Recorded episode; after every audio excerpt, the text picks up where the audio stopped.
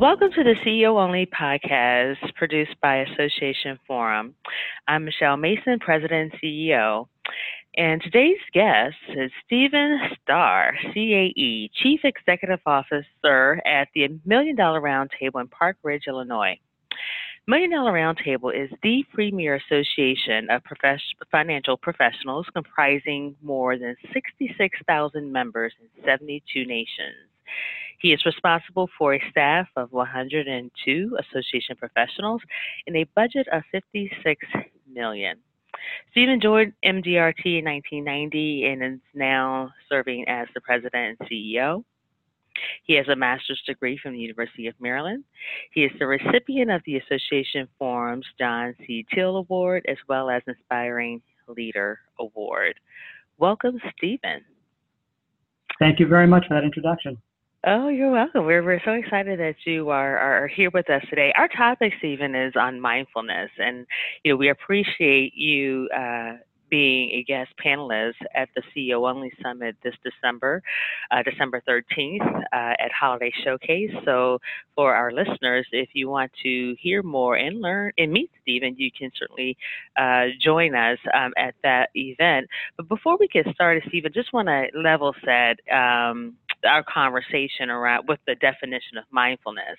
One of the definitions we've identified, and there are several out there, is that mindfulness is defined as the quality or state of being conscious or aware of something. Stephen, walk us through what that means to you. Sure, absolutely. Uh, for me, mindfulness is really about taking time to be a little more thoughtful about the things that you're doing and, and, and considering those around you, um, both personally and professionally. And I think, you know, for me, sometimes I get out ahead of myself a little bit, not ahead of others. And recently, I've really made a concerted effort to try to be more aware of how what what we're doing as an organization, or, or, or what I might say or do, how that might affect other people, and and what their thoughts and concerns are, and and just really trying to um, keep other people in mind as well as, as I'm moving forward. But I think being more thoughtful and being more aware of others has really been something that, that I've tried to really work on because I believe it's, it's good for the organization, it's good for me, it's good for everybody involved. If leaders can slow down a little bit and be a little more thoughtful and aware of those around them, how their actions affect those, and the decisions that you make, how they affect those people as well. Great. You know, as a, as a leader of a, a global uh, association, a large association. Stephen, can you help us understand what actions are you taking to to be more aware and in the present? Sure, absolutely. Uh, particularly when it comes to working with members from all around the world, culture is a big issue, and there are some cultural norms in other countries that we need to be thoughtful about and aware of. We we make a concerted effort uh, at MDRT to to look at each culture of, of, where our members come from, to read as much material as we can, and to prepare ourselves and our leaders for when we have interactions with members from other countries about what the cultural norms are, uh, how to react around them, how to greet them, um, and, and, and really how to include them in meetings. One of the things that became very apparent to me early on at MDRT and has become more apparent as we continue to grow is particularly when you involve members on committees from other parts of the world, they aren't as inclined from some from some cultures to actually inter- interject themselves into the conversation. You know, Americans, you know, we'll we'll talk over people, we'll wait for our turn and jump in, and uh, in, in other cultures, they wait to be asked. They don't necessarily speak up, and so we have to understand that, involve everyone in the conversation, and make sure that we're hearing from all of our members. But for me, it, it's really about just being culturally aware, educating yourself on on on the members that we're going to be interacting with and dealing with, and making sure that you involve them in the conversation and make them feel comfortable and, and help them get the most out of their membership dues as well. Great. It, it is important for us to understand and have an appreciation of cultural norms, um, and, and we often for, forget that uh, there is a difference. So, uh, being mindful around those practices is, is certainly a, a, core value that most organizations need to uh, to integrate into just how they do business. So, when we look at mindfulness, Stephen, help us understand how it has impacted you on a personal level. Well, it's interesting. Uh, I, I've, I've recently had had a health issue that uh, affected my heart, and that was it was actually last November. And uh, I have a disease called cardiac sarcoidosis, and it took a little while to, for for us to diagnose that. Um, but I, back in November of last year, I actually dropped dead, and uh, my my heart just stopped beating, and it was caused by a disease called cardiac sarcoidosis, which is a very rare disease. It's an autoimmune disease, which affects certain organs in your body, the heart being one of them.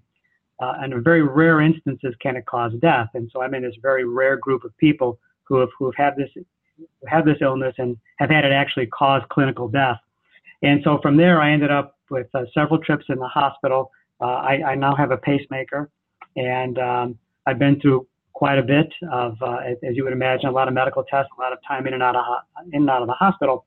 And you know, for me, having done, having been through all of that, as I worked my way through this process, I, I, I really tried to work on mindfulness and thoughtfulness and awareness as I went through this, not only with you know, for myself and for my family, but for my doctors and also for for the staff here and the member leaders here at MDRT. Because it, when you're the patient and you're the one that's going through something like that, and others around you are watching it and experiencing it with you, they need reassurance from you. They need to know that, that everything is going to be okay. And so you have to be more thoughtful about those around you. To think about your actions and how you behave and how you let this affect you is, is how it's going to affect other people. And so they need to see someone who is strong, who's who's getting through this, who's leading the organization, who's leading a family, that that, that you're going to be okay and that you're strong and, and, and that you're going to still be able to provide the leadership that they expect and deserve. And so for me, it was more about worrying about those around me more at times more than worrying about myself. Now, there were moments um, when I wasn't sure how this was going to turn out that I was worried about myself. But for the most part, uh, I think for a leader, no matter what you're going through, whether it be organizational change or things happening in, in the association or things happening in your personal life, you have to always keep in mind to put other people at the forefront as well because that's what leaders do. And if you're a leader and people are watching you, you have to be conscious of how you act, the things you say and do, and how they affect those around you. And so I've really sort of used this experience as a way for me to sort of benchmark my mindfulness and, and, and my thoughtfulness and my awareness of those around me and try to improve on that every day as I move on. And, and I think just because of the nature of what's happened to me and the nature of how MDRT is, uh, I think I've been able to do that, and, and, and I think it's, it's really helped me as I move through this process. You see, thank you for sharing your story, and, and, and you know, we definitely you're in our in our prayers as you go through this process. We understand it as a process, and and and we appreciate you uh, sharing the story so that other leaders can learn and grow and uh, from uh, from your experience. And I think that you're spot on when you say you know, you have to keep others at the forefront um, because as a leader, as you go through this and as your uh, your your focus on being strong, you not only have to be strong for yourself, you're being strong for others. How were there days when you just said to yourself, like, you know, I just can't do this? And how did you approach that day? You know, it's funny. There were never days where I said, I can't do this. Mm. Um, if you do that, it's over. Mm. And I can't do that. And so for me, even I will tell you, there was a day, um, November 19th, 2017, was a day that I was, I clinically died four times in the hospital. And I was, I, I remember it vividly. I was, I was talking to a cardiologist he could come into my room. I had just been admitted to the hospital for uh, what, what was, what turned out to be complete heart block of the, of the electrical system. And the, the cardiologist um, asked me a question, and I remember beginning to answer it. And the next thing I know, I wake up and I'm, they're shaking me, yelling my name. I hear code blue over the loudspeaker, and it's my room. And there's about seven people in my room running around. And I hear them yelling, we we have to do this right now. We have to put a temporary pacemaker in right now. And I remember thinking, um, we got to get through this. We got to manage mm-hmm. this. And I'm looking at the heart monitor, and my heart is beating at 10 beats per minute. Now, normally you should be between probably anywhere between 70 and 100, and I was beating at 10. And I knew that if I went down again, uh, I may not come back again. I was in and out of consciousness several times. And, and I just remember battling and thinking, you have to stay awake, you got to stay alive. And the doctor was going to do a t- put a temporary pacemaker in And I heard him asking some questions to the nurses and asking uh, for certain for certain wires and certain leads, certain things he needed to, certain uh, equipment that he needed. And I remember just thinking, I don't think this guy knows what he's doing. Mm-hmm. And so I stopped the whole procedure right there and I said, We're not doing this. Mm. I remember the doctor yelling at me saying, This is your life. And I looked at him and I asked probably the best question I've ever asked in my life. I said, What are my options? And he told me what my options were. He said, We he said, normally we go up your leg into your heart with a wire and, and, and that's how we put the temporary pacemaker in and I said, well, well, why aren't we doing that now? And he said, because it's Sunday and there's no one in the cath lab. It'll take 30 minutes to get him here. And I don't think we have 30 minutes. And I looked at him, I looked at the nurse, and I said, keep me alive for 30 minutes and get the cath team here. And so they did. And at that point, I remember thinking, uh, there was no, no doubt in my mind, we're going to stay alive for 30 minutes. And the nurse stayed with me. And uh, every now and then I got a little zap with the electricity from, uh, you know, from the machine to keep me alive but my heart rate never dropped again below 30. And I was able to stay alive and, and, and, and get into the cath lab where they put the temporary in and then eventually put a permanent pacemaker in to keep me alive. And I remember laying there thinking, uh, there's no way I'm dying. There is no way this is happening. And I said to the nurse, uh, I can't die today. Mm. I have an I have a wife and a 14 year old, and I can't die today. And she looked at me and she said, I will not let you die. And she held my hand for 30 minutes and I remember watching the clock and we talked about all kinds of things. And what was interesting was my heart rate actually went, went up. It got better.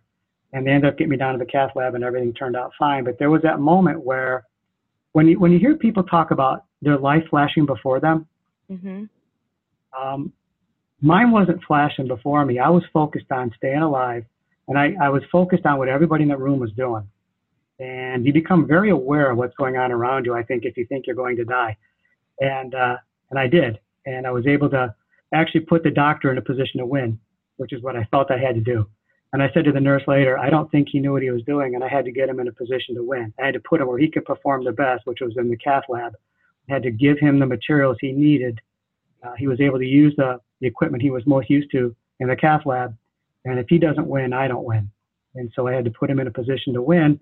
And we hung on for 30 minutes, and uh, we were able to get it done. Wow, Stephen, that's an incredible story, and you know we just applaud you for your your strength and you you you share with us so many leadership lessons going through that experience. You said, you know, you asked one of the best questions ever in your life. What are my options? That's pretty powerful, and you were aware of what was going on around you, you put your doctor in a position to win. You gave him the materials that he needed, and that that's that's what leaders do. Can you help us understand, as a result of this experience, what you're doing to share with others? Sure, How- absolutely. I think uh, you know what, what was interesting was. Um, you know, how this has influenced me as a leader going forward. And I, I thought a lot about that. And one of the things when I came back in November from the first time in the hospital, I ended up in the hospital actually three times. Uh, I've had three different pacemakers as we've worked through the process of figuring out figuring out exactly what was wrong with me. Uh, and when I came back, I was very transparent and honest with our staff about my condition, about what happened. Um, even though it happened o- over Thanksgiving week, and I was planning on being gone anyway, that week, no one really knew what happened to me. Uh, but when I came back, I wanted them to know what went on. And I told them that uh, I'm now more aware of how fleeting and precious time is. Mm-hmm. And we've got a lot to get done for our members. And so uh, there's two ways that, that we can do this. I can kind of roll up in a ball and, and go into a shell and be nervous and concerned and worried and, and be, be consumed with self pity and you know, why me and slow down and be more conservative. Or we can put our foot on the gas and say, you know what, this isn't going to slow us down and we're going to get more done. And now that we realize how fleeting and precious time is and how it can be gone at any moment, we have a lot to get done for our members. And so what I decided to do was we were not going to slow down. We were going to push harder to get things done. And we were going to push a little faster. And we were going to do more for our members and more for each other. And we were going to achieve more than we had planned to achieve because one of the things I learned is that, um, that as you go through something like this, uh, you have to you you figure out right away you want to waste less time and maximize more time and you want to get the most out of life that you have left both life for the organization and life for yourself and so So that's what uh, so, so, so that's what I told our staff, and I, I firmly believe that staff and members want and need to see and hear a strong, healthy CEO, regardless of what's happening to you. Mm-hmm. Because people go back to their day-to-day jobs, and they need to know someone's leading the organization, someone is is looking strategically at where we're headed, someone is, is, is keeping an eye on the finances, and that we have strong leadership in place, and that someone's going to be here driving the driving the ship, and and they need to know that. And so I told them we're not slowing down. I'm not going to let this stop me. I'm going to fight it the whole way. In the meantime, there are going to be days when you're not going to see me here. I'm going to be at the doctor. I'm going to be getting blood work done. There are things I'm going to have to do to keep myself healthy. But you guys just keep moving forward. You know what you have to do. And one of the things that that I've always done is empowered our staff to do their thing. I stay out of their way. Mm-hmm. I have enough to do during my day, like most CEOs do. I do not micromanage people. Uh, they know what their marching orders are. They know what their KPIs are. They know what their budget is. Go do your job. And I'm fortunate to have a great staff that did that. And so all the time that I was gone in and out of the hospital and, and at doctor's visits, et cetera, a ton of stuff got done. I mean, they did put the foot on the gas. They did get things done. Uh, and, you know, they did move the organization forward for our members and for each other. And that was a really great feeling. And I just recently had my, had my performance review with, with our executive committee. And as we were going through the, my KPIs and going through the results we had, they were astonished at how much got done when they really looked at all of it in, in aggregate. And I told them that it wasn't my doing, it's the fact that we have a great staff here and the people picked up the ball and they supported me in the organization and they said, we're not going to let this happen and we're not going to let this get in our way. We're going to achieve all the results we need to achieve. And they did it at a very high level. And we had a record year in terms of revenue, in terms of, uh, of attendance at meetings, in terms of membership. Um, they just made it happen. And so when you surround yourself with great people, empower them to do their jobs, trust them to do their jobs. A lot of what I learned along the way, you know, have been things that I've been employing here at MDRT about letting experts do their job, put them in a position to win, right? Trust the processes you have in place and let them do their thing. And there are times when things are out of your hands, both personally with your health and professionally with work. You just trust the people around you to do their jobs, put them, put them in a position to win, clear the barriers away, give them the resources they need, and let them succeed. And that's what happened here. And so I'm fortunate to be surrounded by great people. And uh, we had a great year. And now I'm feeling much, much better now. And I'm, um, I'm feeling like now we got a lot more to accomplish in 2019 and beyond. Well, that's wonderful. I was going to ask you, Stephen, uh, you, you know, what are your, your final thoughts? But I, I think that you just gave them to us. I, uh, I, I believe that you do have a very strong team, and, and when you empower, you trust, you believe the the processes and, and, and the people you have in place make enduring organizations. And so, are there any final thoughts that you have for us? No, I just think that you know, in terms of mindfulness, to kind of go back to that, I I think uh, for all leaders, it's it, it's tough sometimes to keep that in mind, and it's it's tough to think about everything around you, and especially in the heat of battle, in the moment, uh, especially if things aren't going well and you have to make a decision. And but, but part of what I learned along the way is not only is to be thoughtful and a little more aware of those around you and how those decisions affect people, but also to go with your gut. You know, that's what I did in the hospital when I when I thought that maybe I wasn't going to survive, um, and I decided to to really make a decision on my own is that I trusted my gut and I trusted what I felt. And sometimes you can think things to death, but I think if you're aware of others around you, more thoughtful about what's going on, go with your gut sometimes, and include other people in the decision making process, I think uh, you're going to make good decisions. Wonderful. Fantastic. You know, I do have one final question actually. Yeah. What are you reading these days? You know, it's funny you ask me that um, because I just started a book that was sent to me by a friend of mine, and the book is called Getting Better. Mm. And it was written by a guy named Mark Landiak, L A N D I A K. And it is about his journey through cardiac sarcoidosis. Mm. And uh, as I'm reading his book and relaying it to my experiences, his he was diagnosed uh, back in uh, back in 2012. Uh, I was diagnosed this year, but to read what he's been through, uh, it's eerily similar to my path. And so I can relate to a lot of what he's talking about. I'm about a third of the way through the book, and it's fascinating to me um, to read that and, and, follow his journey. But the good news is there's a good end to his. And so I'm hoping there's a good end to mine. Uh, what happens most of the time on cardiac sarcoidosis is it goes into, is sometimes it goes away on its own, but you can put it into remission uh, with medication over time. And so that's what we're doing right now. We're pounding on it with meds and we're trying to put it into remission. So I'm reading that book and I'm fascinated by his journey because it is so similar to mine.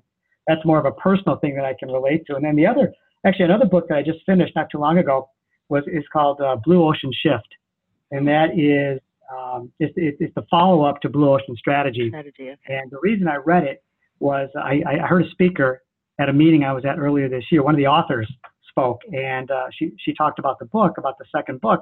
So I got it because we here at MDRT are doing a lot of strategic planning, and and so I thought this would be a great book to read. And the consultant that we brought in is one of the few people in the country who's actually accredited to teach the blue ocean methodology. And so mm-hmm. what they talk about really is to avoid the crowded, bloody red oceans of competition and mm-hmm. look to create wide open blue oceans of, of new market space through innovation and creativity. So when you compete, you you kind of limit yourself and constrain yourself to competing with with another organization or another product. If you create new new oceans, innovation is you know sky's the limit. If you if you're if you're in a new market and you're expanding um, the reach and, and, and the offerings of the organization. So we try to focus on creating blue oceans through innovation and creativity, not necessarily staying in bloody red oceans of competition. And so we actually applied that methodology to some strategic planning. So those are just two books, one I'm reading now, one that I've read recently that I think both helped me personally and then the other one professionally. Well, definitely, I'll, I'll purchase Blue Ocean Shift because it's something that uh, we we need to be thinking about as associations in general. And so I think that's going to be a, a follow up podcast. well, Stephen, thank you so much for your time this morning. Thank you for sharing your story. Thank you for your leadership um, at MDRT, but also in the association community. We look forward to.